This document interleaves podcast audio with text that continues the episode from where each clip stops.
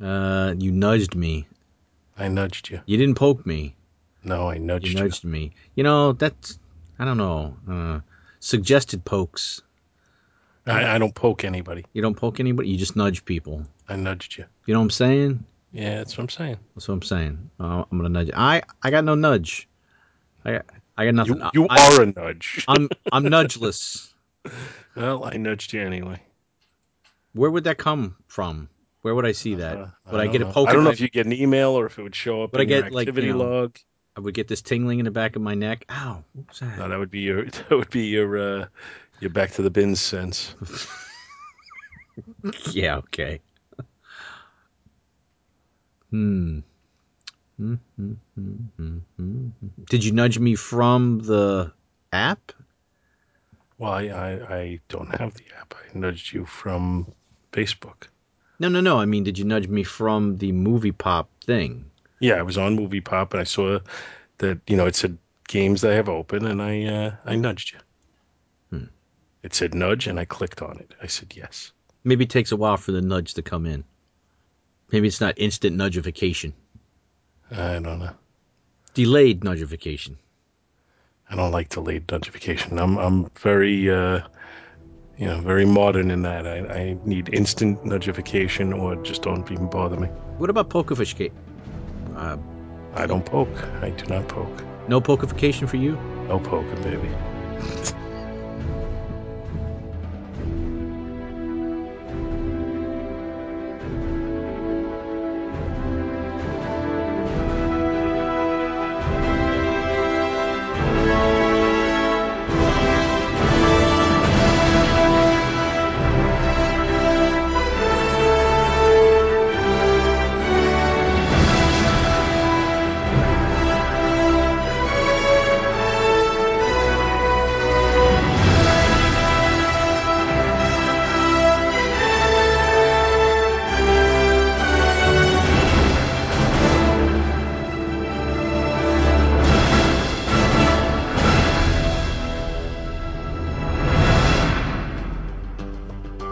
Come on, we have to start the show.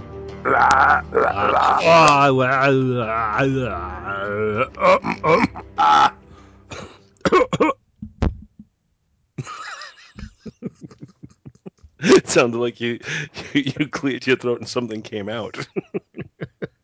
Actually, I smacked my hand against the mic. I wasn't sure how that was going to come out.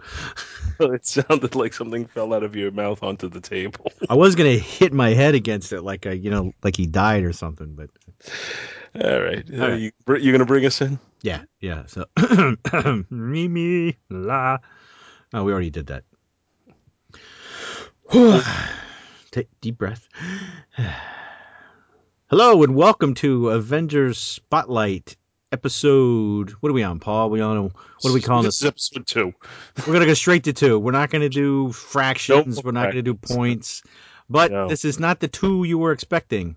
Well, I don't. hmm, That didn't. Well, it's not the two we previously uh, advertised. Right, but it's the two you deserve. Hmm. Well, all right. anyway, maybe you don't deserve it. it's the two you deserved. It's you the, don't, it's the two you're gonna get. yeah, that's all. Because uh, schedules have not been um, cohesive for the three of us. So we're going to do a quick little two man to run down a couple emails we've gotten and cover some little Avengers books that we would probably not need to cover with all three of us because we're going to stick with basically um, for the three of us. We'll do some of the bigger runs, uh, but. I think we're going to start doing little two man shows, or maybe a guest, or maybe like a single spotlight with maybe just just myself, or perhaps Paul will do one, um, just so we can keep the show going because we don't want it to stall out. And yeah, uh, so uh, yeah, until we can get our schedules aligned to do it, all three of us, uh, we'll keep it running. That's all. yeah, because we don't. And now now we've got the stiff competition of uh, with Tales of the JSA back. So mm, we're looking at you, Bailey Gardner. Wait, Gardner, you're supposed to be over here. Wait a minute, is that the is that the Gardner Life Model T car you have over there? Oh, well, well, well, actually, he's right here. So yeah, I'll just keep him back in the back of the room. He keeps the he keeps the riffraff out. They see him and they get scared off. Yeah, exactly. Scares the shit me. Don't bleep that. okay, just uh, before we get to the email, uh, have you seen uh, the uh, All Hail the King short or heard about it? Well, n- I saw it, but I have not had a chance to look at it. I know it's supposed to be something with Ben Kingsley. What exactly is going on there? I haven't. Yeah, I haven't I- seen it. Well, by the time this airs, people will probably have had a chance to see it already. So I don't know if I I don't, I don't want to spoil. Uh, so I'm I'm just gonna say it's about an 11 minute short that's gonna be uh, uh, on the uh, Thor Blu-ray, the Dark World Blu-ray, Mhm. and it's got Ben Kingsley, and uh, it's fairly entertaining. It's pretty good. Well, what's the premise? Oh, Because I haven't even It's seen it's it. So well, just without spoiling the premise Right. is it's it's Ben Kingsley as Trevor in jail, okay, and he's being interviewed, Hmm. and we'll leave it at that. Uh, it's 11, like I said, it's an 11 minutes short, and then you know they have the credits at the end of it, and they actually have a credit sequence in the uh, short. Oh really? Oh, wow. Yes. I'll have to watch that after we get done tonight. Um, trying to think, there's any other pertinent Avengers news? I know the Avengers comics that are coming out right now. They've a little bit behind. uh, At least I am. Well, I'm way behind. But I know they started Avengers World. I haven't really read any of those yet. Yeah, I've picked them up, but I haven't read them yet. There's two of them out at this point, I think. I think is it two so. I know there's at least two. Um, and I know we've still got. Uh, when is Avengers two? Age of. uh, Are they calling that Age of Ultron or just Avengers two Ultron? No, I think they're calling it Age of Ultron, Age of Ultron. but Yeah. I don't think it's actually in any way other than the title. I don't think it's related to the miniseries of Age of Ultron. Oh God, I hope not. I would like to, before that movie comes out, do a spotlight episode on Ultron. Oh yeah. Oh yeah. Well, there's a lot there to choose from. I mean, are are we talking? We're gonna do the overall character. Or are we just gonna do an arc? I guess we'll have to decide I'm- that. I'm thinking- get to it. The best way to do it would probably be to pick three Ultron issues, Hmm. but make the coverage more expansive than that and actually give his history beyond those issues. Right. Yeah, because it's. I don't know if that's that may be overreaching. Maybe we're better off just doing the history and not covering three issues. I don't know. Oh, I don't know. That's uh, that's kind of up there with Kang. Yeah. Well, you know what? We'll we'll get a. Uh, I guess we'll we'll get a uh, reading chronology and know which issues he was in, and then we can, like I said, we can give like a kind of a brief brief synopsis of the history of the character, and then cover three of the you know three of the issues that we choose. I, I think that would work. Yeah. Yeah. Well, that'll be down down the road, but we've got till what well, at it? this rate, 20 we'll get it done by 2020. Yeah, yeah, five years after the after the movie comes out because it's coming out in 2015, isn't it? Still. Uh, yes. So Yes, Yeah. as of so right now, the Avengers related movies we're waiting on to come out is going to be Captain America will be out in about two months, and then we've got Guardians of the Galaxy in the summer.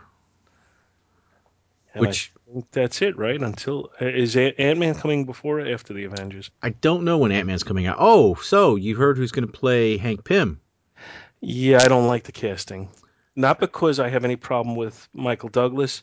I just don't think Hank Pym should be 65 ish. I understand, you know, okay, they got Paul Rudd as. Is he Scott Lang or is he Eric? Uh, I don't know. I'm not sure I which think one he's Scott. Lang. Hmm. So if you say, okay, Scott Lang is 32 ish, shouldn't Hank Pym be about maybe, say, 45? So who would you cast as Hank Pym? Uh, I hadn't even thought about it, so I'm, I'm I hadn't either. I'd say I don't have anybody in mind off the top of my head, but I, I definitely would have. I would have wanted somebody who. How about Bill Paxton? That's not a bad idea. Uh, he may be a little just a touch too goofy. I, I'd want somebody with a little bit more gravitas than that, I think. But age-wise, he's probably right in the range. You know, mid to Mhm. late forties. Uh, you know, I'd, I'd want somebody you say, okay, he's the original Ant Man. He's a little older now, probably too old to keep it up. Almost like you know, a guy who's too old to be an athlete at this point. Yeah. and but but not so far gone that you know he's I, I don't like to call 65 ish an old man, but you know I mean in, for for athletic purposes that's an old man. Mm-hmm. You know, I, I, I, I, I don't think Michael Douglas can pull off the action hero and be believable at this time, at this point. Well, yeah, I mean, it depends on how they're gonna. I mean, I read. I've only read one article on it, and I guess he's just supposed to be like a mentor figure. Yeah, but I don't want him to just be a mentor. I want him to be a guy who's recently retired. True. You know, true. I mean, I don't know what script they're working with, but that's kind of the, the role I would see him playing. I, I don't want him to be, you know, he was Ant Man 25 years ago. right? Because how do you work that into the Marvel, Mar- the Marvel movie universe? Because all this seems to have started. Well, well, Well, they may not have it that he was never Ant Man, that he just developed a formula, the Pym particles. hmm. But I, I I don't really like that either. I would rather it be that this Ant, if you're going to make this Ant Man Scott Lang, then have him be a legacy character and, and you know retroactively create the Ant Man history. who would play uh, Janet? Or ha- have they said anything about Janet? They haven't. Uh, I don't know who who who's easy to beat on. Mm, hmm. What's somebody that's easily slapped? Mm, Kathy Griffin. Oh, she you you could beat beat. Oh, oh, senseless. well, yeah, I'm saying that you that you want to slap. Oh. Not that we condone slapping women. Just Absolutely not, Ex- unless they deserve it. God. It's horrible, horrible men. like there's any women who listen to the show anyway. I don't know. I think Hope listens. Are you out there, Hope? Email in. yeah, if you all let us know, you could just do it on on Facebook or you can uh, email us or whatever. But I'd be curious to know if there are any women who actually listen to this.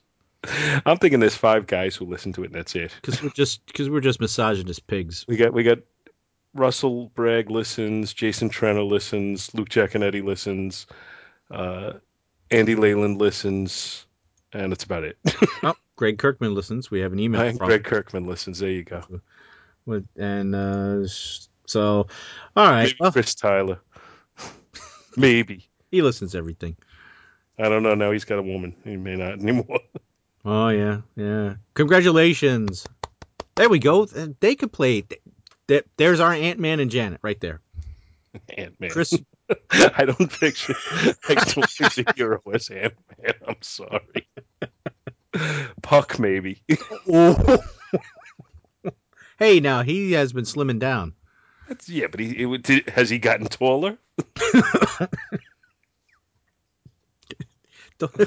As, as as he slims down, every every five pounds he loses, he gains an inch. he's he's going upward. He's compressing himself into his. He's he's going to become the elongated man. His nose will twitch. I mean, when I when Chris and I managed to meet face to face, I mean, he look he looks great. He, he's he's getting himself in shape. I'm not taking away from that, but you know, I still don't picture him as Ant Man. I'm sorry. All right. Well, I guess with that, we'll uh, we're gonna take a we're gonna take a quick little break, and when we come back, we're gonna jump into the emails. It's MegaCon, the largest comic book, anime, gaming, and multimedia event in the southeastern U.S. returns. MegaCon from March 21st through the 23rd, 2014, at the Orange County Convention Center in magical Orlando, Florida. Confirmed comic book guests include Frank Brunner, Neal Adams, Bill Sienkiewicz, Mark Waid, Ron Marz, Greg Land, Michael Golden, Dennis Calero, George Perez, Brandon Peterson, Amanda Conner, Jimmy Palmiotti, Cully Hamner, Karl Story, Renee Witterstaetter, Billy Tucci, and Brian Pulido. Just added Nick Bradshaw, Adam Kubert, Dan Jurgens, Mike Miller, Kevin Eastman, Joshua Ortega, Digger, Bart Sears, Ethan Van Sciver, Mike McKone, Frank Tieri, Mike Mayhew, and Chuck Dixon. Confirmed media guests include stars from AMC's The Walking Dead, Torchwood, Buffy the Vampire Slayer, Smallville, Battlestar Galactica, Star Wars, Star Trek, and many, many, many more. Plus, I, Scott Gardner, will be there representing the Two True Freaks Internet Radio Network. Tickets are available online now at www.megaconvention.com. Children 10 and under are free with paid adult ticket. That's MegaCon 2014 at the Orange County Convention Center, Magical Orlando, Florida, March 21st through the 23rd. For information, contact info at megaconvention.com or visit www www.megaconvention.com. That's MegaCon 2014. Be there.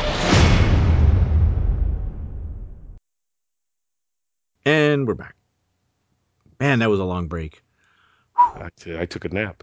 Uh, I did some Sudoku and uh, f- I finished a 3D puzzle and um, built the Enterprise in uh, Minecraft. So, I wrote my doctoral thesis really, what's that going to be on? This one. On, on casting Ant Man. Oh, really? so we've got three emails tonight, and uh, wow, these are old. That's why we can, That's why we're doing an episode. why we get back 'Cause we on. realized how long it's been. we keep- falling off the Avengers wagon, and we got to get back on and ride this horse. Ride it to death. Oh, Interestingly, the last Avengers episode we did was the email episode, and we have three emails before we're even getting to the next one, which is uh, kind of strange when you think about it. I forgot we did the email episode. It's one, you know, I know some people don't like email episodes, but I thought that was one of the funniest episodes we ever did of anything. oh yeah, that yeah there. Was, oh, that was with the uh, that was with our new Avengers team. The Yes. uh, the handicapped Avengers. the handicapped Avengers, the Iron Lung. Um, who else? Well, I, I believe they're brought up in uh, one of the emails, Yeah. Oh, oh, okay. well, so we will get we will get to it. You want to do the first one, or you want me to do it? uh, I've got it open. I'll I'll jump right in.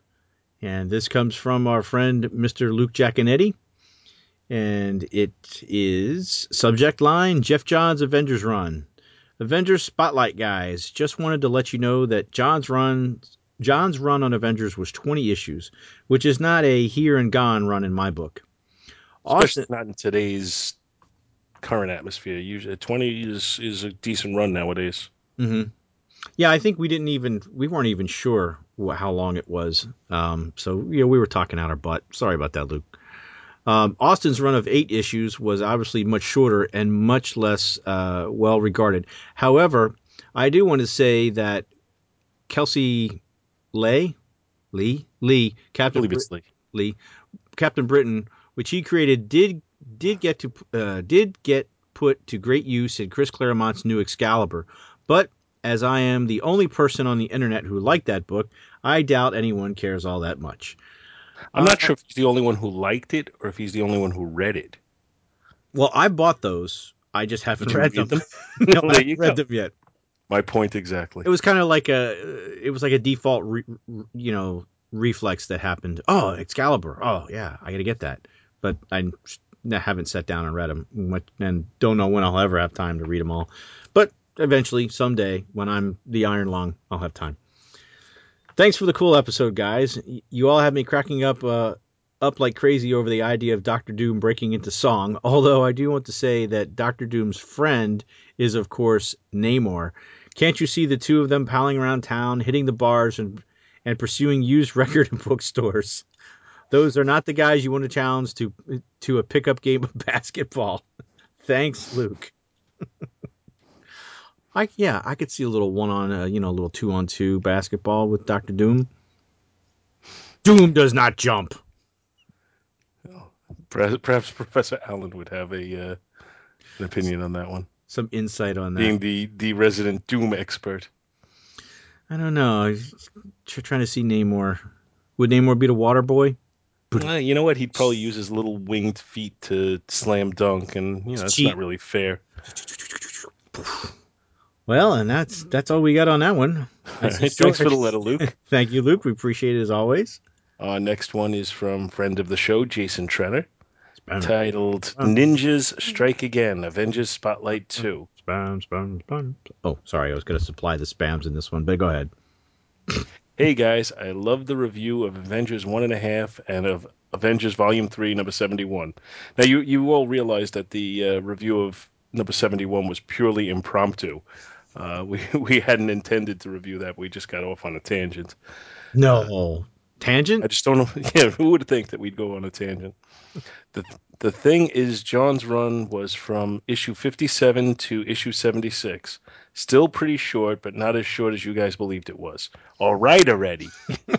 Jeez. Boy, everybody's so uh, so it was twenty issues. Yeah, thank you. Though I kind of tuned out for a lot of his run, though got number 76 and wasn't very happy how Jack of Hearts went out. Like a chump. Yeah, pretty much. Poor guy. In any case, Avengers One and a Half is a great issue, one I honestly think was really good and enjoyable. Not sure how it fits with Joe Casey Avengers Year One behind the scenes series, but that's not really important. Also, wouldn't won't mind seeing you guys explore Mighty Avengers 21 to the end of the series, basically when Dan Slott was the writer of the series. Yes, that's when Hank Pym went by the codename Wasp. But the thing no one seems to get or didn't read the series is that everyone else on the team is uncomfortable as can be. Hank is using that, that code name or in a relationship with Jocasta. They're all noticing and finding it really weird. Yeah, actually, that that could be interesting. You know, I kind of tuned out at that point and wasn't really wasn't reading it regular, but I I probably have to pick those up and uh, That, yeah, that's what. Um, and read them. Sometime after that, doesn't he become the scientist supreme of the Marvel Yes. universe? And Right they- around that time, maybe right at the end of that or or during it even. and that's the whole Avengers. Um, they've got the mansion that's actually like a multi-dimensional, um, hmm, like a multi-dimensional mansion. Multi-dimensional. They've got the mansion that's like a multi-dimensional mansion. I don't know what I'm trying to say. I don't know either, but I, I really I don't know. I wasn't reading it right then, so I can't even tell you. Interesting though. Some some Avengers spotlight guys we are. Yeah, we're experts. And they definitely would find the events of Avengers 71 strange. Of course, when turning giant sized nude happened with Atlas in what was really the final issue of what people would call the Thunderbolts and not that Fight Club stuff. Te- Techno snarked that proportionally Eric had nothing to be proud of. to wrap things up, I really hope you guys cover what people consider the Masters of Evil story by reviewing the fourth Masters of Evil story. Though also up for you guys reviewing something related to the 300 Avengers lineup by reviewing where they already revamped the team that included Namor, have to take the injured Gilgamesh Forgotten One back home, and find it is in the negative zone.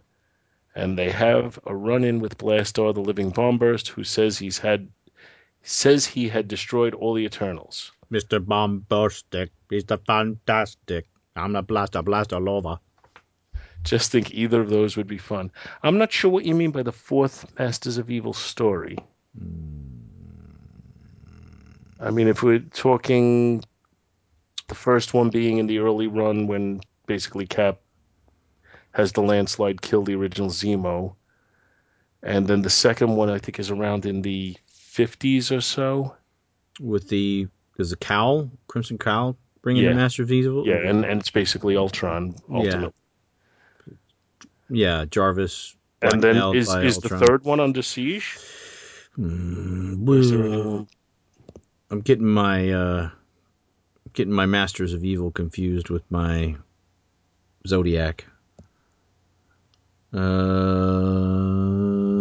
I'm not sure. I think the Under Siege might be technically the third, one. third. Well, where would the fourth one be? I don't know. That's that's what Jason might be Du- saying. That there's another one after that that's worthwhile. Hmm. I think what they might have done, if if my memory is accurate, and it very well may not be, but I think when the original Masters of Evil became the uh, Thunderbolts, that some other people picked up the mantle of Masters of Evil. Mm. Vamp, vamp, Paul. Do, do, do, do, do. just just go to the girl from Ipanema and we're okay. Do, do, do, do, do, do, do, do, do, do, do. Oh my God. Uh, Masters of Evil's name from fictional comic. Yeah, I know that. Okay, how about give me some more information? On appearances. Fourth versions. Okay. Hmm. Well, maybe he's talking about the one we are eventually going to review because I have here publication history. First versions of the Masters of Evils debuted in Avengers 6. hmm Second version was in 54. Okay, we we hit on both of those. Yes. The third did we, version. Did we miss the third one? I guess because it's saying the third version of the Masters of Evil debuted in Avengers 222. Uh, That would be Egghead's Masters of Evil. oh, okay. Sorry. That's And How could we have forgotten Egghead? excellent. Too bad it was. When, when are we going to do our Egghead episode of Avengers Spotlight? we should just just play the the uh, the Batman episode with Vincent Price as as Egghead. You know, just just as as a thought in the in the Ant Man movie, I really hope Egghead isn't the villain. Exquisite. It'd be better if they have the living eraser. I'm, I'm in eggs to stee. Eggs to stee. Whatever. Get Vincent Price over with a bald headed, I guess with a pointy bald headed wig. Ah, those were the days. So let me see. Yeah, the fourth version it says here is Avengers uh, debuted in Avengers 270. 270. Well, They Well, must yeah, have had a flash. Oh yeah, they were. s- s- It, it, it's basically a subplot. Yeah, doing a setup. Finally gets there. Then it says the fifth version debuted in Guardians of the Galaxy 28. Now that would be Guardians of the Galaxy 28. Hmm. Well, that would be that they had a, the Guardians had a run for of about hundred issues with the original Guardians, so it must be in that run. Yeah. And then the sixth version of Masters of Evil was in Hulk 449. But I think that's actually the Thunderbolts Yeah, because it was in 449 was right before the Hulk jumped into uh or um it was right after actually. was it? Yeah, That was uh, that's we right. That, covered that issue. yes, with, that's right the because that's episode we did with uh, Luke and uh, and Chris. Mm. And then the seventh version debuted in Thunderbolts 3. And the eighth version was in Secret Avengers 21.1, hmm, which I have not read. So Nor have I. Again, what great Avengers people we are. we suck. Oh well. No, I was just. Oh, the, the fifth one was the uh, Doctor Octopus's Masters of Evil. And they were defeated by the Guardians of the Galaxy. Okay. And then the pre Thunderbolts Masters of Evil. All right. Yeah. And then Crimson Cowl's and the Shadow Council's Master of Evil. Hmm. Okay. Well, All right. Thank God. Thank you, for the- Jason, for the email. And, and we gave ourselves a quick, quick lesson. All right. That's It good. this episode won't need any editing at all. No, no, no streamlining. Just put it out the way it is. And on to our next email. Yes, which is from I don't think uh, we have ever have we received something from Greg Kirkman before. I think this is our first one, but I could be wrong. Okay, well, Another listener. Yay. I would like to thank you, thank you, thank you, Mr. Kirkman, for joining us. Are you related to Robert Kirkman by any chance? I'm sure. I'm sure it's his brother. yeah, yeah, has to be. That's not a common name. It's like Robinson. Nobody's ever heard of it. Spataro, though, mm, that's a pretty common name.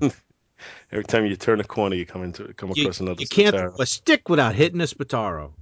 You well, you know, my daughter has her uh, lacrosse sweatshirt with a name on the back, Mm-hmm. and one day we went out, and, and in the course of like a day, four different people came over to us and said, "Oh, are you related to so and so?" And it was people we've never met. So there are other Spataros out there. Waiting. Waiting for all of you. Yes. Anyway, from Mr. Kirkman, we have our subject line is Avengers Spotlight 1.75. Greg would like, I would like to see the Iron Lung join the Avengers and get his own miniseries, consisting solely of repeated panels of the lung in his room at Avengers Mansion. Night becomes day, day becomes night.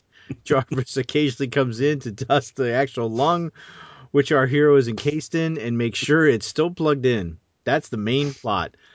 Big cliffhanger at the end of issue three when a bird, seeing its own reflection in the lung's window, begins flying into the window again and again, as birds occasionally do.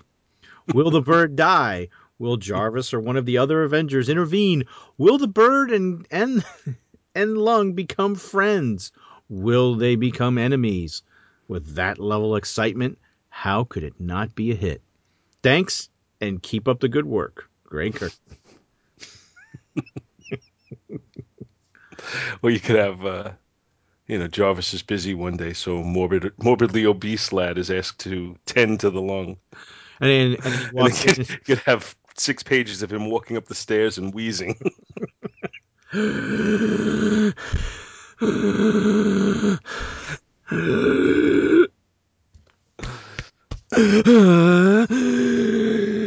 He's gonna need his own iron lung. when he finally makes it up the stairs, he pulls Iron Lung out of it and gets in. And then as he's leaving, he trips on the cord and he unplugs it. oh man, it's so freaking cruel. And then the the only person that sees it is Asthma Lad, It's and he tries to yell. it's the breathing contingent of the uh, handicapped Avengers. That's kind of the the for the handicapped Avengers. That's their version of like the cosmic people. the oxygen based handicaps. Well, they could probably function in a low oxygen atmosphere. They, they they're barely making it on any as it is. Yeah, And then, but then to the rescue comes Peanut Allergy Lad. what is is like the Planters peanut guy, his ultimate nemesis? but he's felled by a Mr. Goodbar You just open a or a payday. Oh, oh open a can of peanuts and throw it down behind you. Oh my god, I can't chase him. Here comes his arch enemy with a top hat, a monocle, and a cane. and nothing else. Ooh. It's kind of disturbing now when I look at Mr. Peanut. I don't know if I can eat that now. Yeah, that would be a shame. Not being able to eat peanuts? Never mind. I don't know where we're going with this. But Well, that wraps it. that wraps up the email for today. Ah, always good to visit the uh, the special Avengers, the handicapped Avengers, the Haas. I've, I've been calling them the handicapped Avengers, but I think the special needs Avengers might be the better. SNA, the Special Need Avengers. I mean, it's almost what they did with the Great Lakes Avengers when you, if you've read those. Yeah, yeah. You had the guy that could flatten him out. You had uh, Big Bertha, which they were actually uh, weren't they with Alpha Flight to begin with? Some of them. I'm not sure. No, I, th- I thought they were all original So- for that series. No, I. Mm, well, It's Squirrel Girl. Squ- yeah, well, Squirrel Girl was probably the only one that was actually, you know, actually somewhat of a superhero or had any any ability. star. Well, didn't she like defeat like Galactus or something in some story? She, uh, well, one thing I think she ended up being Luke, Luke Cage's. Uh, She was the nanny. yeah, she was the nanny. She was Uh, their Fran Drescher. Great. Now I just pictured Squirrel Girl with the hair and Fran Drescher's Picture, voice. picture with that voice. Ow! Do you have any nuts? I'm kind of hungry. Nah, that just doesn't sound good at all. Doreen Green, a fictional character and superheroine in the Marvel Comics universe. Her first appearance was in Marvel Superheroes Volume 2, Number 8. A story plotted and drawn by Steve Ditko. Uh, she was a member of the Great Lakes Avengers, and let's see who's on the Great Lakes Avengers. We'll get, get off of Squirrel Girl now. Yeah, I'm looking at Great. Lakes. Uh, Big Bertha was on there. See, I uh, I think I know where I was thinking Alpha Flight because they first appeared in West Coast Avengers. At least Big Bertha did. And Mr. Immortal, Doorman, and Flatman. Doorman. Yeah, they were all in Avengers West Coast. So, and that was Flatman could look kind of like Reed Richards. and they were created by John Byrne, so I think that was my Alpha Flight cross uh, in my head. Doorman. Current Herald of Oblivion. Oh my God! I've reached the end of the internet. No data. No data received. No data for you. The data Nazi just cut me off. You broke the internet. once again. Thanks a lot, Bill. I've, I think I'm just going to shut that window down. All right. So, what do we got for books there, Mr. Paul? What what, you- what what what what did we select at a moment's notice tonight? Okay, well, the book I went with actually has a relationship to a book I've covered recently. Uh, I, unfortunately, you weren't there for that one, but on the episode that I did with uh, Luke and Scott Rifen, I covered a Captain America issue with the original Moonstone in it. Mm-hmm. And the that character actually went on to become uh, another character named Nefarious eventually. And I actually looked up on Wikipedia, the source of all information. Oh, that's what- the same guy. Yes. Oh, And so Okay. from Wikipedia, it says As Moonstone, Lloyd Bloch became an agent of the Second Secret Empire and its front organization, the Committee to Regain America's Principles. And that's the story that we had covered, or part of it. And the Committee to Regain America's Principles, which is the, uh, the, the spells out crap. it was set up by them to discredit Captain America and take his place as America's symbol, symbolic hero. The Empire had previously damaged Cap's reputation by accusing him of vigilantism and framing him for the death of a small time criminal, the Tumbler. Moonstone was empowered by a stone found in the moon's surface, hence his code name, and he posed as a new American costume crime fighter. During the Secret Empire's attack on the White House, he claimed that he could not defeat their plans, intending to discourage resistance from the public. Moonstone was subsequently exposed and attacked and defeated by Captain America, while the Falcon, Cyclops, and Marvel Girl took out the rest of the Empire's soldiers. After the Secret Empire's defeat, he was arrested. His alien gem was stolen from him by psychiatrist Dr. Karla Sofen, who psychologically manipulated him to convince him that it was turning him into a monster and rejected, it, thereby losing his superhuman powers. Sofen took the gem and became the second Moonstone, and that's the character obviously we know from the Thunderbolts. That I believe happened in an issue of the Hulk, although I couldn't tell you that. does sound absolute familiar. Yeah. Bloch later, here we go. This is where I was getting to. Bloch later resurfaced with ionic powers similar to those of Wonder Man, bearing the new code name Nefarious and claiming to be the son of Count Nefaria. He captured Sofen and planned to kill her in revenge. He battled Captain America and Quasar. He was defeated by Sofen and sent to the vault. Okay, so that's where we pick up. And I have Avengers Unplugged number one from October of 1995, which has a 99 cent cover price. It was part of a series of books that they did at the time. They had Avengers Unplugged, they had Fantastic Four Unplugged. Uh, I, I think they had a Spider Man Unplugged, and they were all, I think, you know, it was a testing ground for new artists, new writers, and it was cheaper books to see if they could uh, increase circulation by putting cheaper books on the stand. And I don't think it really worked out as well as Well, one one would have hoped. They actually went back, I believe, to the old cheaper paper as Yes. well, which which is why the cost was down. And you and like in this case, there's there's a lot of story here. I mean, it's a Yeah. thirty it's a thirty two page story, and not, not that's not there's no ads. It's I believe isn't it all thirty two pages? I think maybe. No, maybe not. Maybe not. Maybe it looks like the. Hmm. No, it's 24. I guess I can't count. That's Dr. Bill. Dr. Bill. Uh, Dr. Bill's counting lesson. I, yeah, I don't Okay. have a degree in mathematics. And from Mike's Amazing World, we know that the writer is Glenn Herdling. The penciler is M.C. Wyman. The inker is Sandu Florea. Lettered by Carolyn B. Wells and colored by Ashley Posella.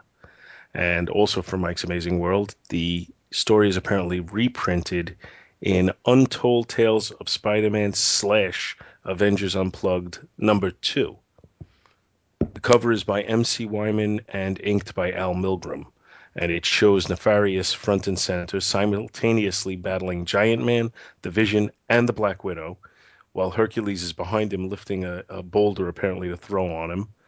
Uh, it's not a bad cover, but it's nothing really special. And just the idea of Hercules throwing the boulder at him reminded me of the episode of uh, of the Batman cartoon when uh, what's his name, uh, Croc, uh, just keeps saying, "I threw a rock at him." Story is called Unchain My Heart, and it opens with the same Avengers team that's on the cover within the vault, which is the supervillain prison, or one of the supervillain prisons. uh, apparently bringing in Nefarious, who is in a containment unit of some sort. We're told that he had escaped, but then had basically surrendered, and Hercules, being the pompous ass that he is, says, you know, basically that he surrendered because he was afraid to face them. uh, it seems that they don't have a dedicated containment unit that's fitted for him yet, and they've been keeping him drugged while they make one, and have received a notice from his lawyer saying that they're violating his rights by doing that. And then we cut to Karla Sofen and Moonstone, who's apparently receiving some sort of special treatment for good behavior, and she's in a bikini and there's like artificial sun, so she's sunbathing. We cut right back to Nefarious, who's thinking about how he escaped to seek revenge on her, but that he let her let himself be brought back in when he realized that she was in the vault. And the guards, in a moment of brilliance, walk him right by her cell, and he immediately starts gyrating to free himself. They rush him by, but he escapes the containment unit that they have, and the armored guardsmen uh, just get beaten, basically beaten to a bloody pulp. Literally. And then he, you know, yeah, pretty much literally. Then he sets off after Moonstone. He bursts through a cell wall and starts beating on her. And then the Avengers come to her rescue. He's he's particularly brutal, making her pick a bone for him to break, saying that if she doesn't pick one, he's going to break her neck. She picks her arm, and he breaks it. Personally, I would have gone for something like the little toe, but you know, whatever. as as the Avengers start fighting him, she crawls off and lets herself drop into an open elevator shaft. Once she falls far enough, the neutralizers that are uh, killing her powers are no longer effective, and she regains them. She starts to battle with the Vision while Giant Man is fighting Nefarious uh, until she throws the Vision into Giant Man. And as he's searching for Moonstone, Nefarious beats up on the Grey Gargoyle just for fun and then moves on. The Avengers catch up to him, and the battle starts up again. Hercules tackles him and starts beating on him, but it's very similar to the scene when Kirk was punching Khan in the most recent Star Trek movie, and he's just punching away, but it has no im- no effect and doesn't phase him at all. he shoots eye beams in Herc's face and blinds him, which we know that because as soon as the the beams hit his face, he says, "Hey, you blinded me," no, Ar, thou hast blinded me. because you have to you have to basically give exposition for everything that happens because we can't figure that out. He tosses him into Black Widow, and then he easily takes out Giant Man and isn't even slowed down by a punch from the Vision, who was diamond hard at the time. He punches the Vision through four levels of the prison and out into the open. Moonstone seizes that opportunity to escape through that route that was just created by Vision's body. But the Black Widow engages her in battle, and she's taken out fairly easy, and Moonstone starts to escape. But as she does so, she meets up with the returning Vision. He's pretty weak from the beating that he took, and she takes him out. But then she's again confronted by the Widow. Meanwhile, Vision thinks aloud about how he defeated the original Nefaria by dropping a mile at diamond density into him, but he bemoans the fact that there isn't enough room for him to do that in the prison. But instead, Giant Man and Hercules immediately seize on that and do a fastball special style move and throw throw him at Nefarious, and that does the trick and knocks him out. Meanwhile, up above, the wizard tells the wizard, the widow tells Moonstone that she had been a model prisoner up till now, but that if she escapes, that she's going to end up serving her sentence with Nefarious if she doesn't give up. And so, in a kind of illogical moment, she gives up, and the story ends. Hmm. This is, I don't know, you know, it was all right. It was kind Yeah. of entertaining. It wasn't a bad story. It just No, no, no. I mean, it's got that. It's it's mid '90s, right? '95 was when this came out, Mhm. and it's got that. It's got that imagey style with some of the characters, with some of the art. There's a couple inconsistencies in the body types and, um, okay, last panel. In the whole book. Yeah, last. n- Yeah, next to last, where Moonstone is helping up Natasha. Look at the arm she's helping her up with.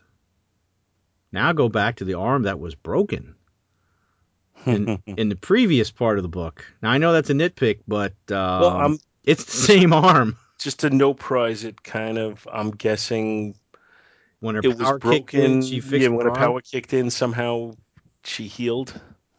I don't know her powers well enough to know. I don't know either. I mean, because through most of the book, she is favoring that arm, and she doesn't really use it against anybody. It kind of hangs back at her side until, uh, uh, yeah, maybe towards like the, towards the end of the book, she actually starts to kind of use that arm. But you know, not, maybe maybe it healed on its own. But the other one that kind of stuck out like a sore thumb is when the Vision turns into his dense form and he starts getting his clothes blasted off of him. And the mm-hmm. closer he gets to Nefaria, the muscular he gets more muscular.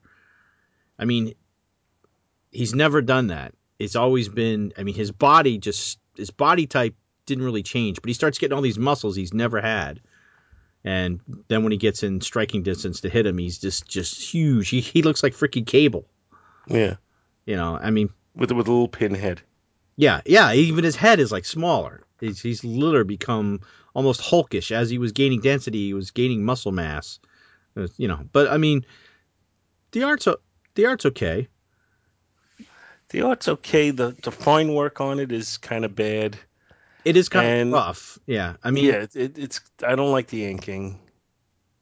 Uh, and some some of the efforts to, and I guess it's the '90s thing, but some of the people are drawn just a little too muscle bound. Hank Pym is drawn way too muscle bound. yeah. Hank Pym looks more like. I mean, granted, he's in the Goliath persona, but yeah, he does not look like Hank Pym. Now, I've always liked the Nefaria costume for some reason. I don't know why. Maybe I have a thing for a cape with a gold uh, that goes over one shoulder with a gold braid holding it on. Well, With the I do walk around the house with one of those. with the black and the white and the big black N at the center of your uh, waist. Except for you, it would be a P for Paul, or or an S for Spataro. Either one, Spatarius. they both work. Okay, Count Spatarius. Count Spatarius. Um, so are we to understand that all this time that Nefarious was just, or actually Lloyd was just faking being drugged? I don't think he was faking being drugged, but I think he. Well, because why would he suddenly just being near her make him come out of his drug stupor? Because he Hmm. said he says I was. It's like he's you know, I was right. I broke from the vault in a drug condition to search for her, but once after outside, uh, well, once outside after drugs were I realized she could only be in one place, and I came back my own volition because sooner or later. Okay, so maybe he would, but they were just saying he was drugged. He So- was drugged, and he, but he managed to overcome the drugs enough to escape. And then, as he, you know, as he after he escaped, like little by little, his head cleared more and more, and he realized that she was within the prison. Yeah, no, I mean, but it kind of implies here that with the whole thing with the court order, you know, saying that this Joker's lawyers saying that we're violating his rights because we're keeping him drugged 24 hours a day, unless this happened just immediately after the battle. Because when did this battle take place? It doesn't really say, does it? Well, they, I don't think they Oh, actually it's- had a battle. He pretty much surrendered. Oh, okay. At least that's the way I read it. Hmm. I have to say that uh, Moonstone looks nice, and I guess that other guard is admiring her too, in, in her bikini with the sun lamp on. And who wouldn't? kind of weird though. She's in prison and she's sunbathing in a bikini. And I, I didn't know they had female guardsmen. I, I kind of like that. I kind of like that they do that. It's it's Gardner with boobies. partner with boobs. but uh, yeah, I mean, I kind of always liked the guardsman. That and what's his name? What's his name? O'Brien? Is that? O'Brien. Uh, Yeah, and he, I mean, he comes from way back in you know Iron, the Iron Man book. right. And he was in. Uh, he was t- wasn't he tied to Project Pegasus too? Yeah. Yes. Yeah. So you know, there's a history there. So I kind of like that. Mhm. But his armor was never, you know, his his armor was never at the level of an Iron Man armor, armor No. Which is another reason why you know he basically Nefarious takes them out easily. Oh yeah, yeah. He punches the one one guy in the face, and it totally. He punches him, and I guess rips the face of the armor off. And then, um, after he leaves these guys for dead, the other guys come in and there's just just a hand sticking up. The fingers are all kind of gnarled and it's dripping some type of liquid, which we are to assume it's blood because one of the guys says, "Oh, I'm going to be sick," because he's obviously either a killed these guys or just beaten them with an inch of their life and they're bleeding all over the place. So, nah, he's a pretty bad dude. Yeah, but uh, on that uh, the Wikipedia entry, it says if at some point the real Count Nefaria comes over and drains him of his ionic power and basically kills him. Hmm. All right, now one other thing, I, I, and I hate to pick things apart, but uh, No, that's that's your job.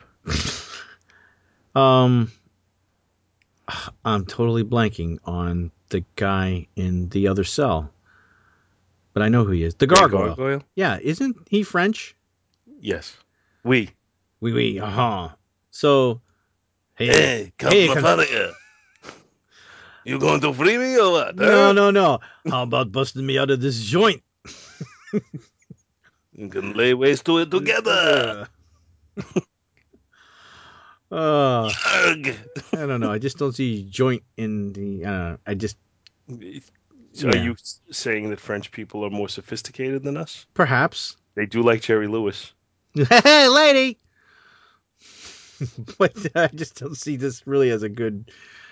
And isn't it amazing that in all su- in and I think I've either heard this recently or we've t- talked about it. In all super prisons, everybody usually has their costume on. Yeah.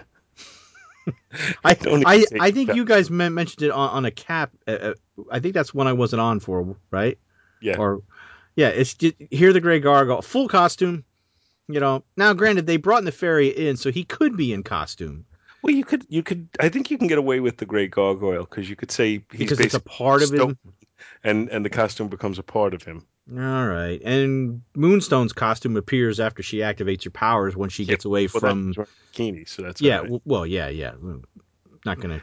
What about that? That's the splash page in the middle when basically the Avengers are confronting him. Look at uh, look at Hank Hank Pym and Hercules' bodies Oh, you mean the one? to make them, you know, muscular. That he gave them these huge balloon chests. Look at those. Look at those thighs, man. Those are huge. I mean, his thighs as big as his waist. For God's sakes. I mean, come on. Yeah, I mean, it's terrible. That's terrible. and then you've got this little tiny black widow right next to him. His his arm is like whiter than his head. A lot whiter. Yes, yes, you are right. And Hank Pym is really mad. You know, I don't think maybe he thinks, you know, maybe he thinks that Nefari is a woman. Uh, I'm not quite sure what's going on there. And then look how big. Even the Vision's got some muscles, but he's still kind of he's still small compared to the other two. I mean, But Hank, basically, well, except for his his right leg. That's freaking huge. I mean, okay, he, but then he's got this tiny little foot sticking out of it. look at his dainty little feet. but look at look at Hank. He basically has this huge chest, and it goes right to his waist. There are no mm-hmm. abs. and what's with the pockets? There's pockets on okay take a t-shirt cut the sleeves off now stitch pockets to it for no apparent reason in a circle around your arm all the way you can't even reach the ones behind you there's got and he's No, got bones like that you can't. he's got pockets on his waist he's what what is he is he in, in overachiever batman what I, I i don't get it and when was hercules in this outfit i Just- don't Just I don't ever remember this in in Avengers proper. Do you? I Uh, kind of remember Hank in that one, and that's just the standard Black Widow pocket. And and look, she's got well, she's always had stuff on her belt, hasn't she? Or no, she hasn't had pouches on her belt all the time, has she? No, didn't she just have like like a belt with like circles? Yeah, yeah. She's got the little well, yeah. She's also got pretty big thighs, well, yeah. and then she's got the little little little paunch. She's got a paunch. Oh Yeah, yeah, yeah. Look at that. just right below the belt. belt. Yeah. Well, you know, maybe she has got got some little black widows in there. she shouldn't be fighting in her condition. Oh yeah, and Hercules going to town, beating the living daylight out of him, and then he's got the you know, he Nefaria looks like he's posing for a toothpaste commercial. he's got the. I mean, he looks like Clay Quartermain. yes, a buffed Clay Quartermain with fantastic dental work. There's not a gap in the, his entire mouth is teeth, and what I mean by that, one, he doesn't have any lips. it's just Oh, he's got a bottom lip. He's got a bottom lip. Oh, and that yeah, that nice huge jaw, and then flap, he blinds him. Fazap, Arg, thou hast blinded me. and then he throws Hercules onto the Black Widow, which would probably kill her. Hmm. I guess we've I guess we've beaten this horse enough. The story's okay. I don't, I don't like the artwork though. I really don't. Yeah, it's just uh, hmm. It's not terrible, but it's just so. There, actually, you know what? There are points where it is terrible. There's, there's points in this thing where it almost seems like something like a kid would draw. all right. Now go go back to the last pa- panel again, and this is a comparison to the big splash page panel in the beginning, and even when you look at the very first page, if you look at the first page, it's almost like there's two different artists because everybody is in the correct proportions. Their bodies are kind of proportioned. Hank, you know, at the very first picture, Hank Pym looks normally proportioned like a normal human being. And then you're right, in that middle splash page, it's like he grew certain portions of his body larger than others. And then at the last page, we're back to normal proportions again. So, I don't know. You think Very inconsistent. yeah. So are are we gonna do grades on this like we've been doing for Back to the Bins? Yeah, we will. Uh, and and I'm going to separate it the way Scott had suggested. Normally, I if if it's if the writing and the art are consistent, I, I I'm good giving it one grade. But uh, I'm going to give the story a C plus. I think it's a little better than average because it's you know it's got a lot of action and it's kind of fun. Uh, but I'm giving the art a D. What about the cover? C. It's it's it's an okay cover, but it's not anything special. Yeah, a I'll little too busy for me. And what what what positives I'm giving it? I think I'm giving to Al Milgrom because I think the inking on the cover is pretty good.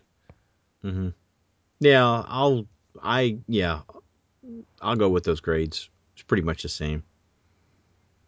Overall, I'm giving the book. If, you know, if I'm taking everything into into account, uh, I'm saying the art's bringing it down enough to make it a little below average. And I'm giving it a C minus. Yeah. I concur. Here here. And all that. And there we go. pip pip and- cheerio. You, so you saying that for Andy Leyland? Yeah. we have to keep our uh, British contingent happy. There you go. All right, you want to go on to your book? Yeah, I'm. Uh, my book is, uh, which oddly enough, um, we we picked these just last minute. I actually went in and physically pulled a, did a random Scott Gardner type and found an Avengers box and pulled something out, and I came up with uh, the Avengers Two, Wonder Man and the Beast, which uh, kind of a tie-in in that my book also has an ionic powered character, as did yours. In in the so it's- uh, that's the theme of the episode. ionic power, Ionic irony. I, the ionicery. Yeah. So Avengers two, Wonder Man and the Beast number one. Uh, obviously, Marvel Comics covered eight, May two thousand on sale, March eighth two thousand. Cover price two ninety nine. Uh, edited by Tom Bre- Brevoort. Our cover consists of um, you have Simon Williams. And I'm not quite sure what. Um, I guess this is a new costume. I'm not totally familiar with this one. It's it's not his standard old, you know, the one from the 70s and 80s where he had the little jetpacks on his waist and uh, the red Steve Austin looking overcoat with the uh, black pants. And then later we had the the one where he gets the big W. Maybe this is that one. He is standing to the side though. Not quite sure.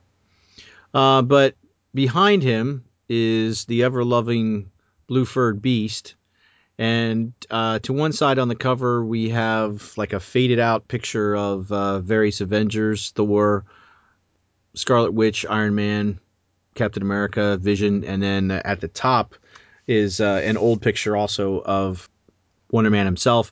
And then also on the other side of the cover, behind the Beast, we have a picture of the original X Men, Professor X, Cyclops, Jean Grey, Iceman, and Angel. And it says the boys are back in an all new limited series. And basically, our book tonight, this one is kind of like a clip show, as I was telling Paul earlier, that it basically runs down that Simon Williams is back. He had died twice. Uh, he was brought back by the Scarlet Witch, and on our opening page, you see he's given a big old smooch from the Scarlet Witch. Oh, sorry. As usual, when I don't write things down, I do things out of order, which is go ahead, insert smart comment there. Con. Oh, sorry. At least you finished the synopsis on that one. Yes, yes. Or so you think. So, it, uh, our story is written by uh, by Roger Stern. Mark Mark Bagley is a penciler. Greg Adams is the inker. Sharpfront and SC is the lettering. Tom Smith, colorist. Tom Brevoort is editor. Bob Harras, editor chief. And special thanks to Kurt Busiek, Avenger. Simon is smooching on the Scarlet Witch, getting ready to board a plane as another rather muscular man in glasses who looks kind of familiar if you're familiar with Marvel Comics turns and looks and says, Ah, that's Amore.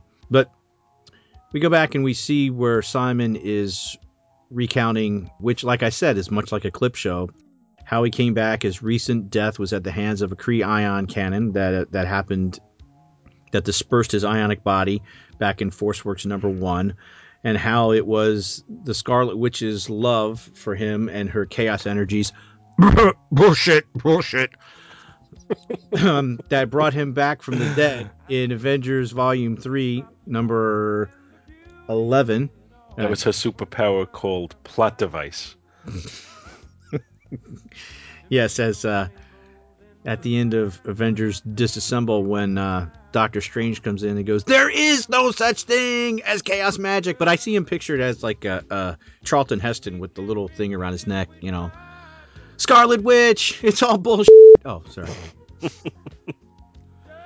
so, uh, he is back from the dead again via the Scarlet Witch, like you said, plot device.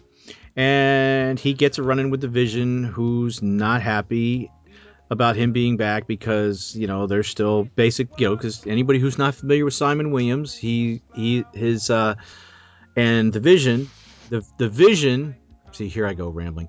The Vision's brain patterns brain patterns are based off of Simon Williams. So essentially they are this they could you could consider them the same person so logically, they would both fall in love with the same woman. But hey, who wouldn't fall in love with a hot redhead that wears skimpy clothing and can alter reality?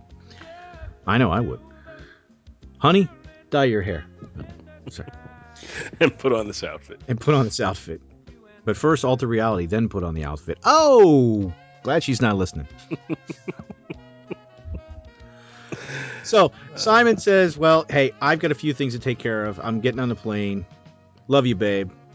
And she says, I'll be waiting for you, and so will the Avengers. So he boards the plane. He doesn't really he's he's he, he wants to fly coach, doesn't want a lot of pomp and circumstance. But once the crew finds out who he is, oh, we're gonna upgrade you to first class. So okay, well thanks. You know, there's no need, you know, it's it's fine. I don't want any recognition. So he gets in first class, sitting there waiting, and there's uh, oddly enough that gentleman with the glasses is sitting next to him reading a book and is discussing things with him basically Simon really just isn't interested. And inside he has inside his head he thinks, ah, just my luck, a talker.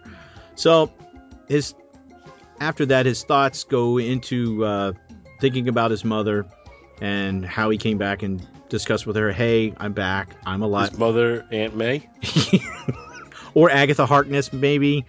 Uh, yeah, or or, or uh, based on the one picture in the middle of that panel, Jimmy Durante. I dink, dink. Simon, Simon, what are you doing? Ah, cha cha cha cha. okay, and back to our synopsis. And just think, Paul, some people that are listening to this show have no idea what we're talking about. I think that's a very common event. Sometimes I don't even know what we're talking about. so, because, and obviously, older Mrs. Williams has a few screws loose because she even considers the vision one of her boys. So, uh, well, you boys will work things out. Where's my cat? I have to eat her. Well, have a good time, Simon. so, Simon, uh, uh, he hears pennies for your thoughts, young fella, and he turns and looks and sees, holy crap, Abraham, Abraham Lincoln, who then disturb, turns into Curly from the Three Stooges. Only, only with white hair. With white hair, yeah. I didn't quite get that either because at first that, uh, what is that, Jimmy Durante? Uh, I don't know.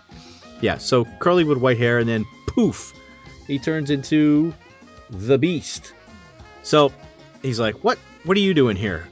Which, you know, of course, uh, Hank McCoy has to say, "It's only me, Hank McCoy, your bodacious blue-furred buddy."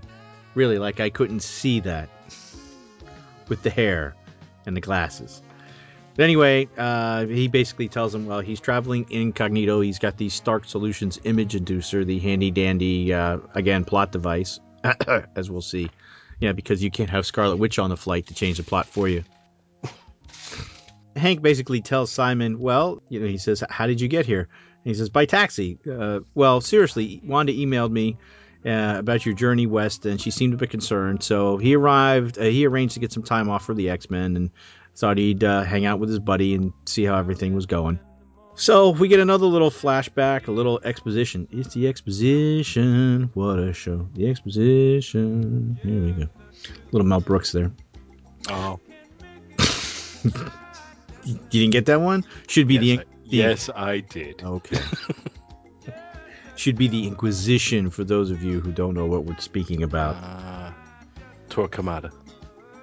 You, just can't talk them out of anything. We have a little more exposition that talks about when how Simon became Wonder Man, which is he had embezzled money from his company, but he was doing it for the right reasons. That was when the Enchantress bailed him out, and he was then kind of, you know, indebted to her. Was introduced to uh, a Nazi war criminal, Baron Zemo.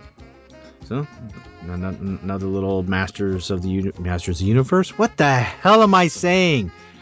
My God. Ah. Anyway, Baron Zemo created him, uh, helped him become Wonder Man, was using him as a way to infiltrate into the Avengers to destroy them from the inside. Blah blah blah blah blah.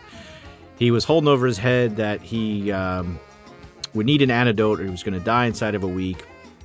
Uh, the Avengers said, "Well, you know, of course we'll help you," etc., etc. He betrayed them. Then he fought for them. Then he died. And they stuck him into suspended animation. And he woke up. Ooh, because this this took place back in Avengers number nine, volume one. And then the Beast decides, "Hey, I've got to do a little expos- exposition too." And explains his origins, which was his dad worked in, in as a nuclear technician, and if you look at the picture, uh, maybe he was a nuclear technician on the sun.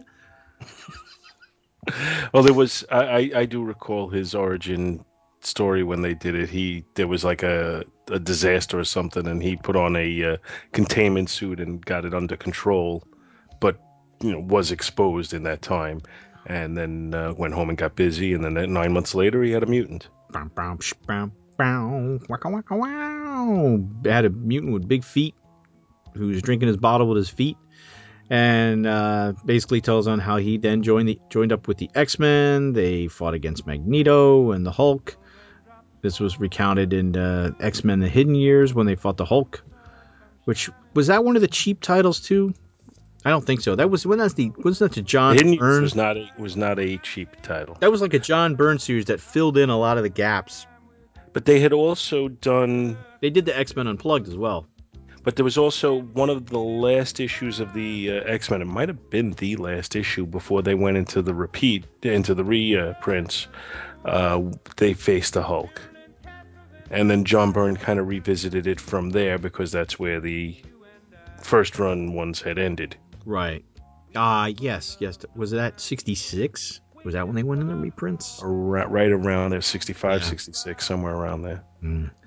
And then um, he also goes uh, after that. It talks about in Amazing Adventures Volume Two, Number Eleven, where he became the Greyford Beast, which that was probably due to coloring techniques in the past. Why did they change it from gray to blue? Uh, I, I, I don't know if it was you know if he was originally gray because of the coloring techniques and what was available. Because I think by then they could have made him blue if they wanted to. I, I think they tried him out gray, but they decided blue looked a little bit more likable.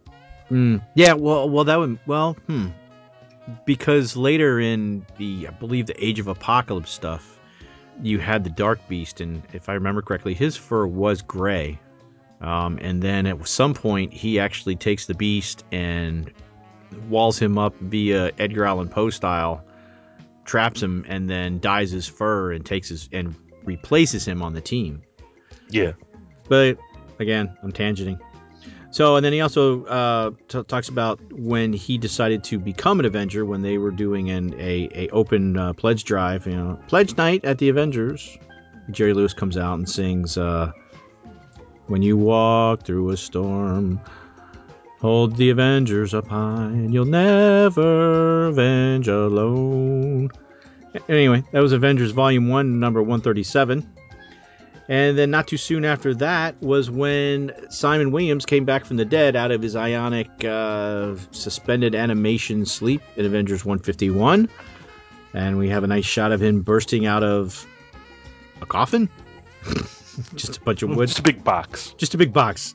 Which you know what? I think they did. God, it's been so long since I read that. I did they did somebody deliver him and he popped out of the box I just think like so. just like that. Yeah. Yeah. Oh. And then uh, the Maybe beast, we'll cover that in an episode. Maybe we will. Maybe on, on, on our next mini spotlight, we'll do something on that. And uh, talked about how the Beast helped him design a, uh, a new a newer costume for him in issue 161. And then they are quickly distracted by a hijacking. What the? a hijacking on the middle of the plane. Man, I'll tell you, you just can't go anywhere. Well, you, I'll just use this phrase again. You can't throw a stick without hitting somebody from the popular front for s- Slo- s- s- whatever. Yeah, easy for me to say. Slorenian sovereignty. PFFSS. PF.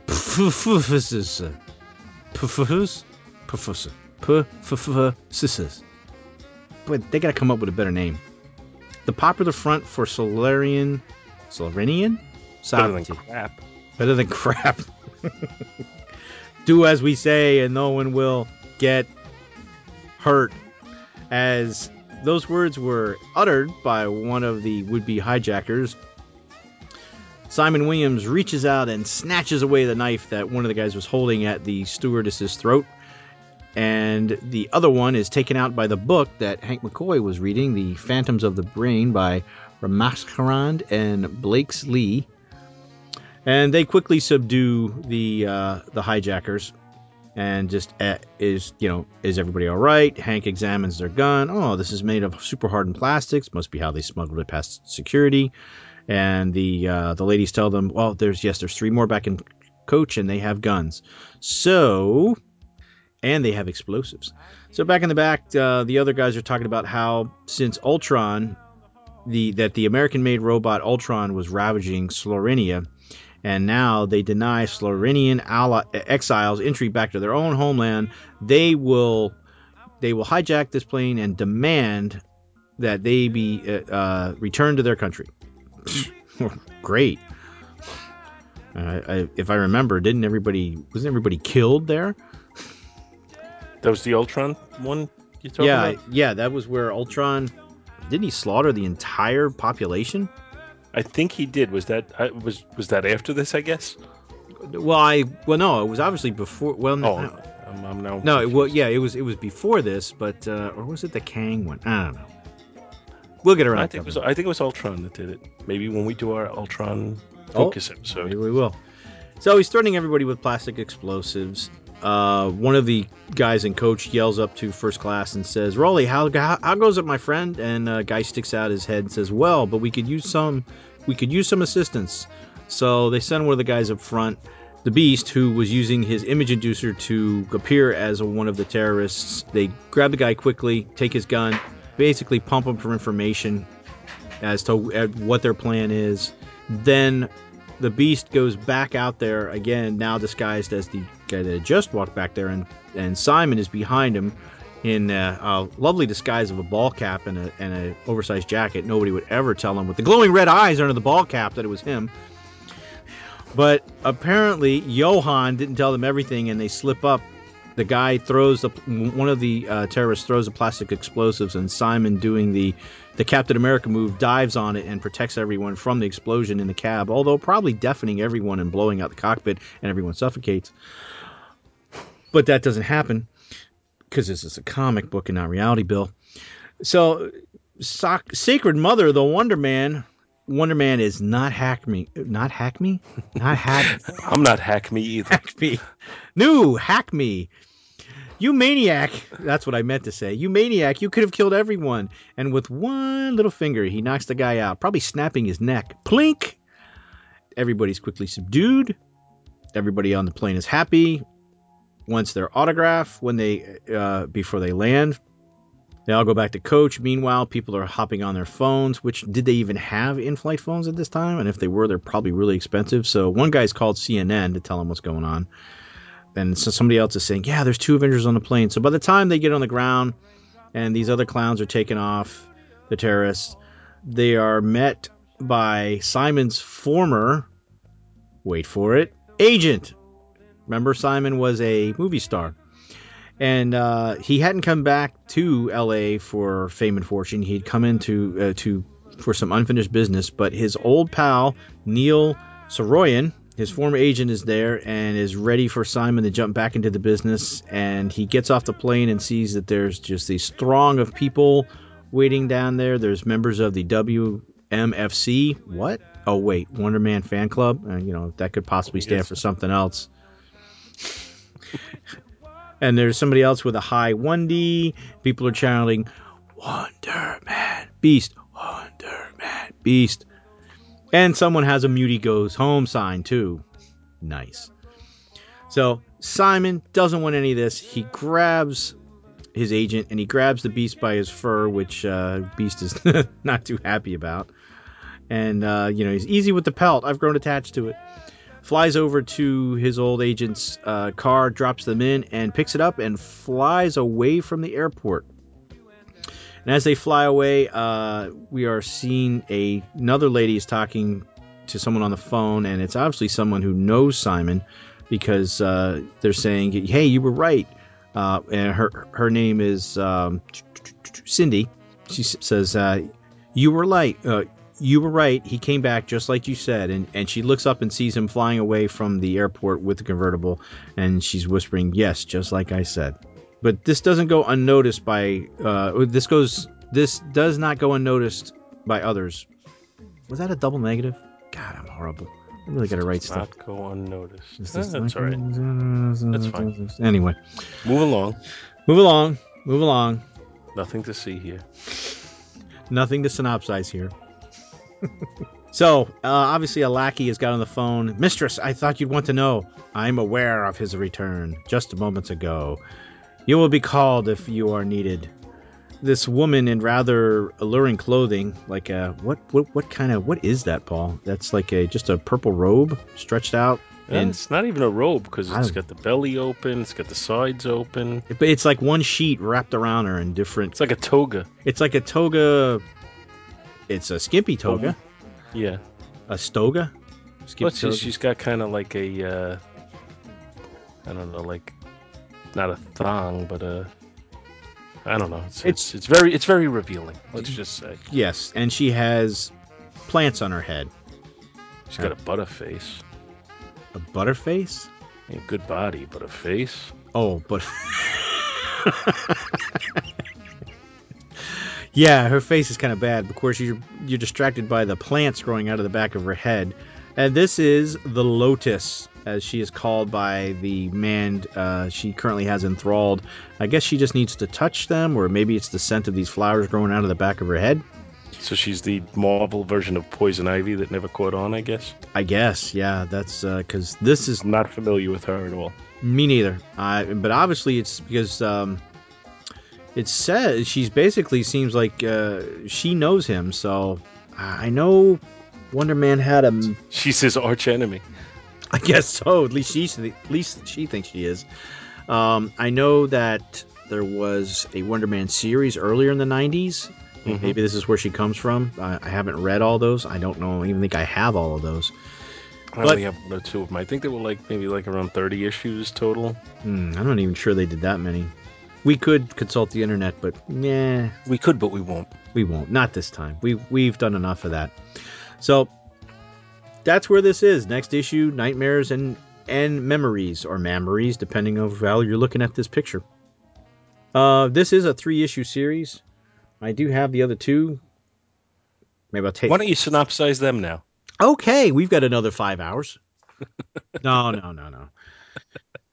This is what happens when I don't write down notes because this was a quick impromptu episode because we want to keep the Avengers spotlight ball rolling. So I apologize for my flightiness. And keep them doggies rolling. Spotlight. Whatever happened to whatever happened to I won't sing?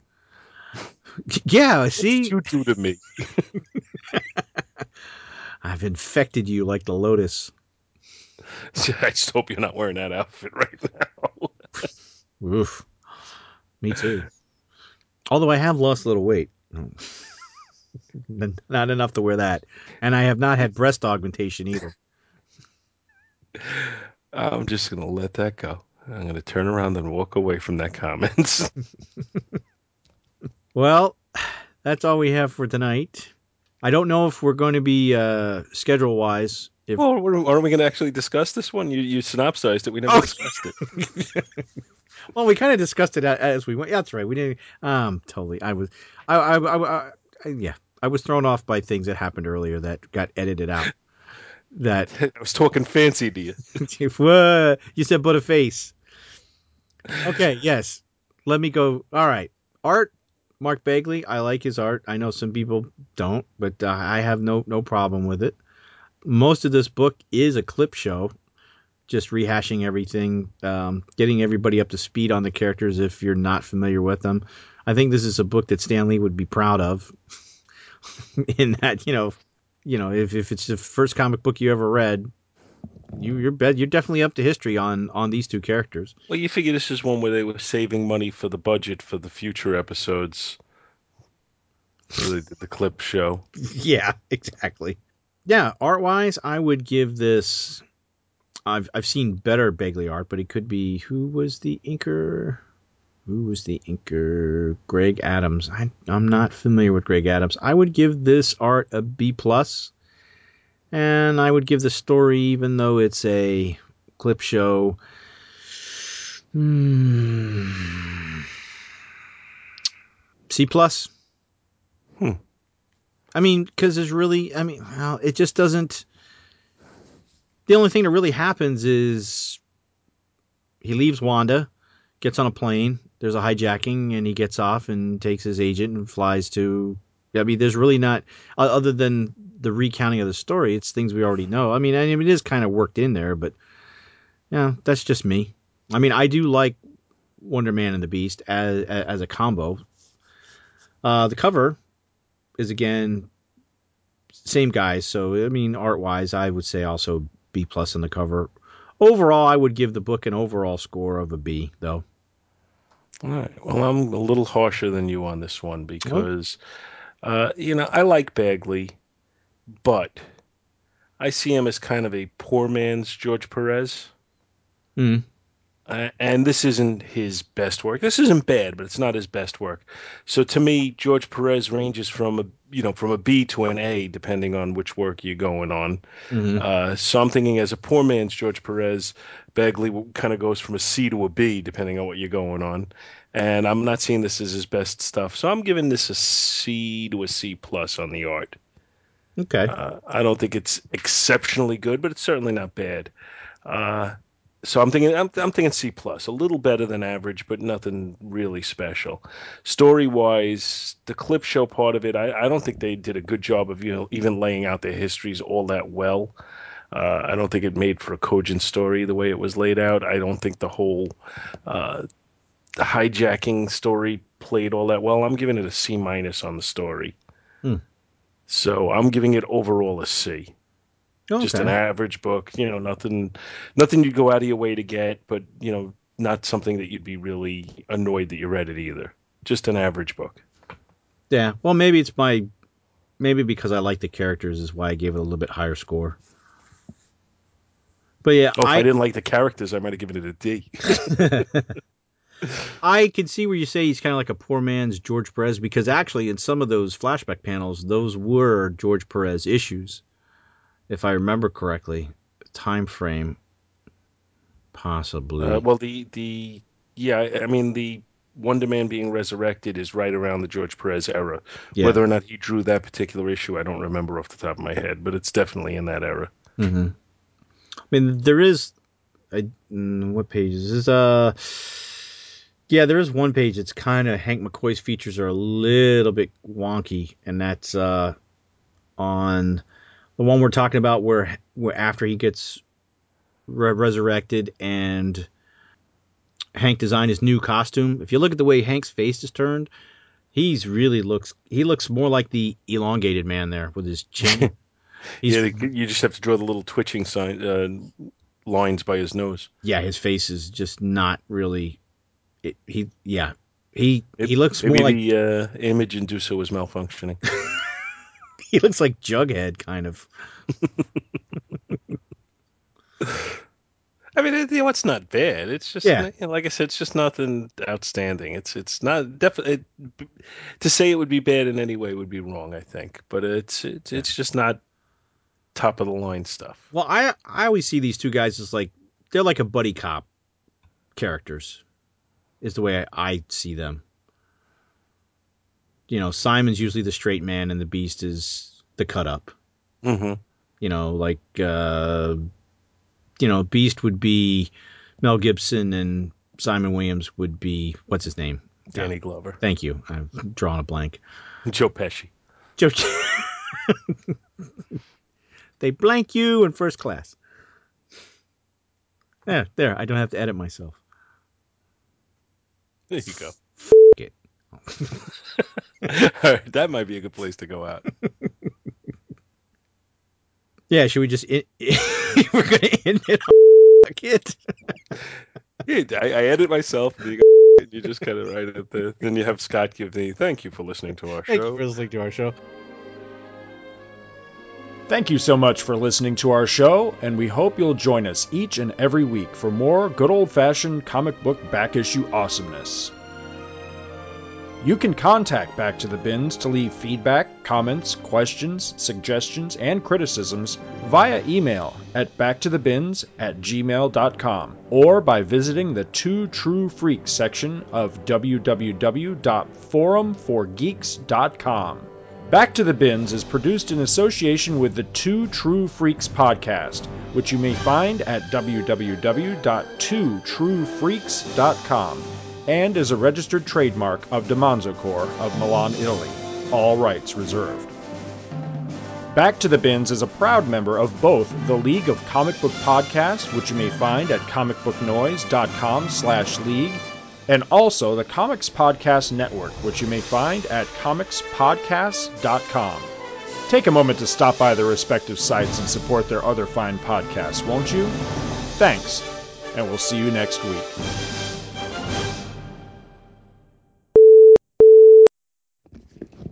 All right, here I am.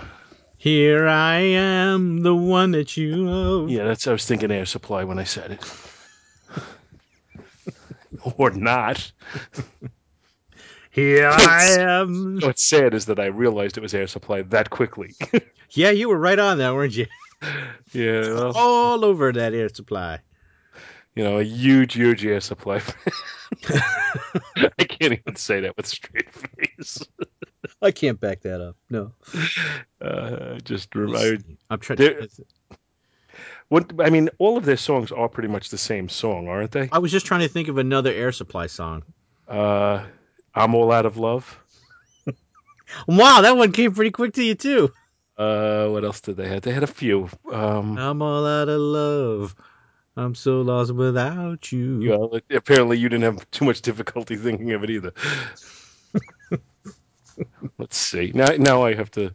That's- you know, I have. That's like them- when that's like when somebody says, uh, "Quick, name three songs from KC and the Sunshine Band," and, and you're like, you can get one or two right off the top of your head, but it's like the third one is always tough. So, like KC and the Sunshine Band, it's uh, "I'm Your Boogeyman." Um, yeah. See, see, see. see oh, I I mean, he's only got like three big. Oh, they they actually KC and the Sunshine Band actually have a bunch of good songs. What's this? Uh, Give it up. Do-do-do-do-do-do-do. Ah, see, I. Mm.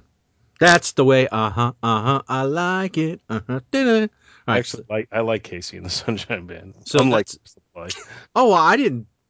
So that's two, right? We've got Boogeyman. That's the go. way. What's Air the third? Supply's greatest hits. Let me. Uh, Well, but what's the third? Read off. You got Lost in Love. Okay. Even the nights are better. Lost. Went lost in love. And, okay. All right. Even the nights are bad. You know The what? You. You know who should be singing that? Who? Arnold. I'm all out of love. So lost without you. Every woman in the world. Would you like to take it, Mr. Arnold? Girl, you're every woman in the world. And what's Uh, what was their next one? making love out of nothing at all. Making love out of nothing at all. All out of love. Here I am, just when you thought I was over you. And sweet dreams. I couldn't even tell you. I could only think of the Eurythmics. Sweet dreams are made of these. Of these. Dun dun dun. Gotta pound your fist.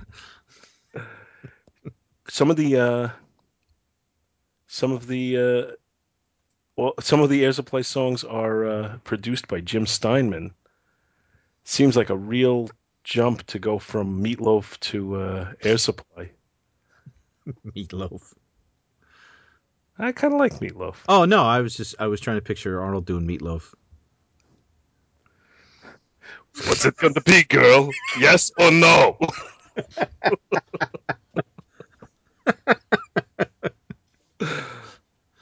Ah, play- Let me sleep on it. And now I'm praying for the end of time to hurry up and arrive. Cause if I have to spend another minute with you, I'd put a bullet in my head. uh, but I won't do that. No, no, I won't do that. I said Arnold with the Arnold singers. Arnold and the Arnett's. Got a bunch of. So speaking of Arnold, did you see the ping pong? Him in the ping pong commercial in the Super Bowl. Yeah, that was weird. That was that was like surreal. That The man was has just- no shame. well, you posted that other one where he was in disguise in a gym. Was it you that posted that? I think I posted it. Did you see it on Facebook where he was he had like this fake black mustache on and this black wig and and and, and a hat and he's coming up to people that are working out in the gym and they're just looking at him like what? You didn't see that, huh? I don't think Oh, that. I'll have to go back and look at that or find that. I forgot. It could be, You- you know, having a senior moment. I don't know. He was he was promoting fitness. Like you know, I'll, I'll have to look that up. So anyway, well, I guess we like we got to get to the show.